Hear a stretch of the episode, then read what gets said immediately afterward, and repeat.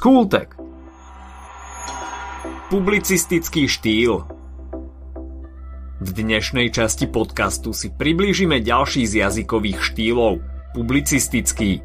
Predstavíme si jeho znaky, zistíme na aké otázky by publicistický text mal odpovedať a opíšeme si najčastejšie žánre publicistického štýlu, ako napríklad reportáž a interview. Partnerom tejto epizódy z Kultegu je Trenčianská univerzita Alexandra Dubčeka v Trenčine. Predstav si, ako po prednáške naskočíš na univerzitný e-bike a zrelaxuješ v kaviarni na námestí pod hradom alebo v multifunkčnom oddychovom parku pri fakulte. V Trenčine je to realita. Trenčianská univerzita je mladá univerzita v obľúbenom študentskom meste s jedinečnou atmosférou. Ver tomu, že si vyberieš z pestrej palety študijných programov, od personálneho manažmentu, strojárskych technológií a materiálov, dizajnu až po zdravotníctvo či politológiu. To všetko v moderných učebniach a priestoroch školy.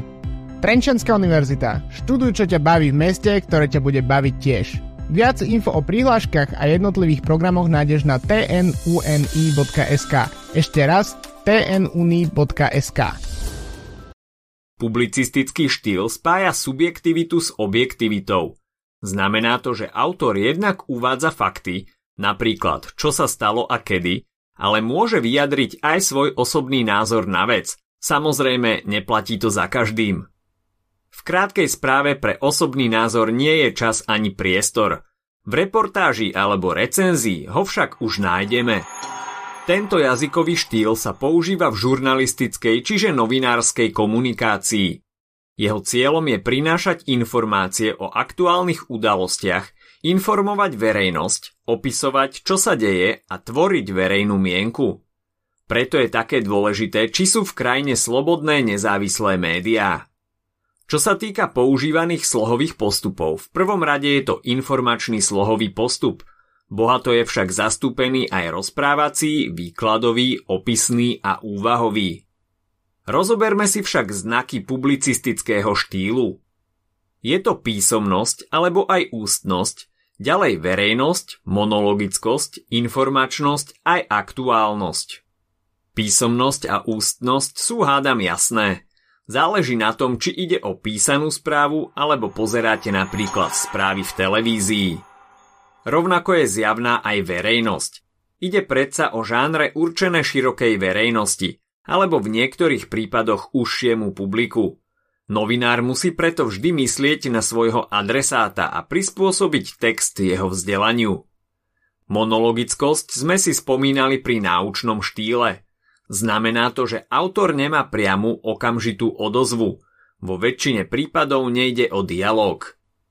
Informačnosť znamená len toľko, že tieto útvary nám vždy podávajú nejakú informáciu – čo a kde sa stalo, aké to môže mať následky, ako to zmení spoločnosť, prečo sa to stalo, ako sme tomu mohli zabrániť.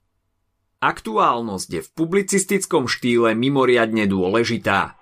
Včerajšie správy sú staré správy, najmä v modernej dobe, kde sa informácie šíria rýchlejšie, ako sme si kedy dokázali predstaviť. Novinári preto prinášajú aktuálne témy, Rýchlo reagujú na to, čo sa deje vo svete v reálnom čase. A ako to vo finále vyzerá? To nám prezradia útvary publicistického štýlu.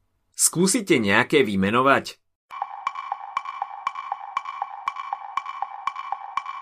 Napríklad správa, interview, úvodník, fejtón, stĺpec, karikatúra, komentár. Tieto žánre sa členia na tri skupiny – podľa toho, čo je v nich najdôležitejšie. Informácia, názor autora alebo nejaká úvaha. Podľa toho ich delíme na žánre spravodajské, analytické a beletristické. V spravodajských žánroch je najdôležitejšia informácia, ktorú sa snažia novinári odkomunikovať objektívne a zrozumiteľne. Patrí sem správa, report, oznámenie alebo komuniké. Analytické žánre sa snažia zmapovať nejakú situáciu, zanalizovať ju, podať možné odpovede, zhodnotiť niečo, čo sa momentálne deje. Patrí sem napríklad úvodník, komentár, polemika či kritika. No a beletristické žánre využívajú najmä rozprávací slohový postup. Je v nich silne prítomný subjekt autora a ich úlohou je rozpovedať príbeh. Patria sem stĺpčeky, fejtóny a reportáže, ako napríklad séria prekliatých reportérov z vydavateľstva Absint. Teraz si popíšeme niektoré z publicistických žánrov. Základným útvarom publicistického štýlu je správa. Väčšinou ide o krátky, zrozumiteľný text, ktorý referuje o nejakej udalosti. Dobrá správa dáva odpoveď na tzv. 5 dvojitých V, ako ich nazvali po anglicky, čiže na 5 otázok who, what, when, where and why. Čiže kto, čo, kedy, kde a prečo. Správa môže byť jednoduchá, väčšinou je to krátky nečlenený text, napríklad jeden stĺpec, alebo rozšírená, ktorá je trochu dlhšia a kvetnatejšia. Čo sa týka jej kompozície, tvorí ju titulok, ktorý obsahuje gro, najdôležitejšiu informáciu. Potom nasleduje akési jadro textu, kde je pár vetami zhrnuté, čo sa stalo. A nakoniec novinár uvádza všetky doplňujúce informácie. Ide teda o akúsi obrátenú pyramídu, kde sú informácie radené od najdôležitejších po najmenej dôležité. Podobný správe je oznam, ten však informuje o niečom, čo sa ešte len má stať. Ďalším krátkým útvarom je glosa. Je to v podstate vsúka, poznámka na okraj, kde autor zaujíma postoj voči nejakému problému alebo udalosti, vtipne ho komentuje a hodnotí. Glosa môže byť pozitívna, kritická alebo polemická. Väčšinou využíva veľké množstvo expresívnych výrazov a máva ostrú pointu. Podobný glose je fejton, čo je vtipné rozprávanie o nejakom probléme či jave v spoločnosti. Autor využíva satíru, humor a iróniu. Cieľom fejtónu je poukázať na negatívne javy v spoločnosti, zvýšiť o nich povedomie a prinútiť ľudí, aby sa zamysleli a pokúsili sa o nápravu. Ďalej sme si dnes spomínali aj úvodník, ktorý sa nazýva aj editoriál. Je to krátky úvahový text, ktorý nájdeme na prvej strane novín alebo časopisu. Jeho autorom je šéf-redaktor a zamýšľa sa v ňom nad rôznymi aktuálnymi problémami. Vyjadruje v ňom svoj názor.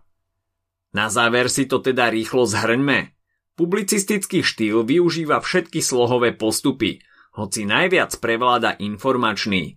Jeho cieľom je totiž informovať spoločnosť. Je subjektívno-objektívny, čiže autor môže vyjadriť aj svoj vlastný názor. Základným útvarom je správa, ktorá má kompozíciu obrátenej pyramídy. Ak sa ti dnešný podcast páčil, nezabudni si vypočuť aj ďalšie epizódy z Kultegu – alebo našej série hashtag čitateľský denník. V nej sme spracovali tri desiatky diel, ktoré by si mal poznať. Potešíme sa, ak nás ohodnotíš na Apple Podcasts, napíšeš komentár na YouTube alebo dáš odber na Spotify, aby ti nič neuniklo. A nezabudni o nás povedať kamošom. Počujeme sa pri ďalšej časti Skultegu.